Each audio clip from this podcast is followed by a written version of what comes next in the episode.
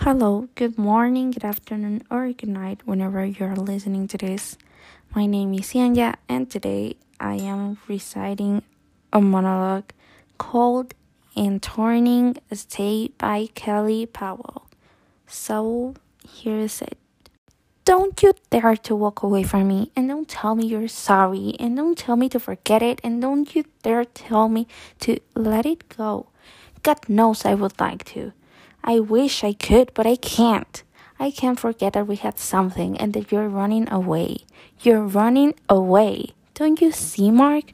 You're running from what I've searched for all my life. Why? Because you're scared? Well, I'm scared too, but you and I, we have something worth fighting for. We could make it work. I'm not saying it would be easy, but I care about you.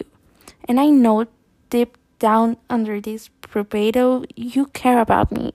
And that's what it's all about, Mark. Don't you get it? It's a human experience. You can pretend all you want, but you're only lying to yourself. You're denying the simple and wonderful fact that you're emotional and vulnerable and alive. Can you honestly stand there and tell me that I mean nothing to you? That everything that happened that night was a lie? Did you feel nothing? I feel sorry for you, Mark. I will move on. I will find someone else. I will be alright because I will know that I tried, that I did everything I could. But someday you will look back and you will realize that you threw it away and you will regret it always. So that was it. Uh, I hope you liked it. Um, this monologue is kind of. Uh, kind of connect with me because um, at some time of my uh, middle school life, uh, I lived something like that.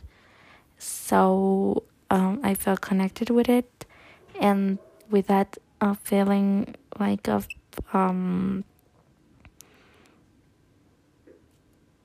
impotence of that the other person doesn't want like or doesn't express what you want. So, yep, that's why I like felt that and I have like a regression, but um yeah, that's it. And thank you for listening to this. And see you next time.